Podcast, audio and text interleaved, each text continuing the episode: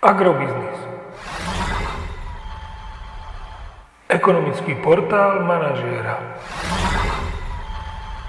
Prognóza cien agrokomodít pre 18. týždeň. Očakávané ceny plodín na burze Matif na konci 18. týždňa.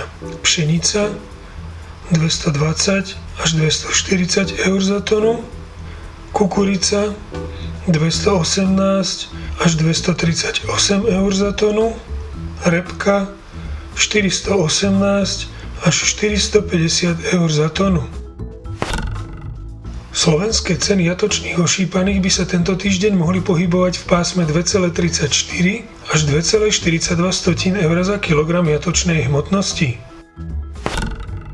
Agromagazín znižuje svoj odhad nákupnej ceny surového krávského mlieka na maj o 1,70 eur za 100 kg a na jún až o 2,60 eur za 100 kg a pridáva aj prognózu na júl.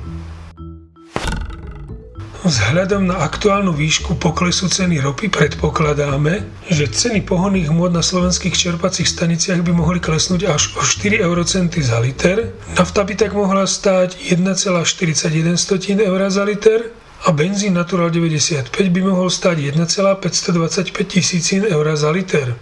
Podrobnejšie informácie nájdete v aktuálnej prognóze na portáli Agrobiznis.